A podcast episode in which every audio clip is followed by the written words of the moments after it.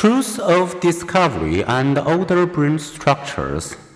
In a jar on a display shelf in Cornell University Psychology Department resides the well preserved brain of Edward Bradford Titchener, a late 19th century experimental psychologist and proponent of the study of consciousness. Imagine yourself gazing at that wrinkled mass of grayish tissue, wondering if, in any sense, Titchener is still in there. You might answer that without the living world of the electrochemical activity, there could be nothing of Titchener in his preserved brain.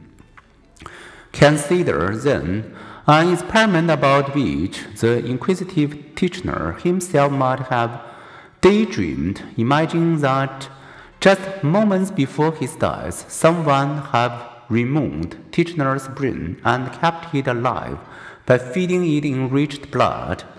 Would Titchener still be in there? Further imagine that someone then transplanted the still living brain into the body of a person whose own brain had been severely damaged, to whose home should be recovered patient return, that we can imagine such questions illustrates how convinced we are that we live somewhere north of the neck, and for good reason, the brain enables mind, seeing, hearing, smiling, feeling, remembering, thinking, speaking, dreaming. Moreover, it is the brain that self-reflectively analyzes brain when we are thinking about our brain, we are thinking with our brain by firing across millions of synapses and releasing billions of neurotransmitter molecules.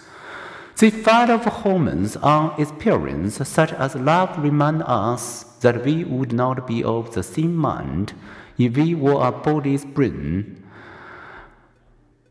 plus body is equal to mind. Nevertheless, say neuroscientists, the mind is what the brain does. Brain, behavior, and cognition are the integrated whole. But precisely where and how are the man's functions tied to the brain? Let's first see how scientists explore such questions.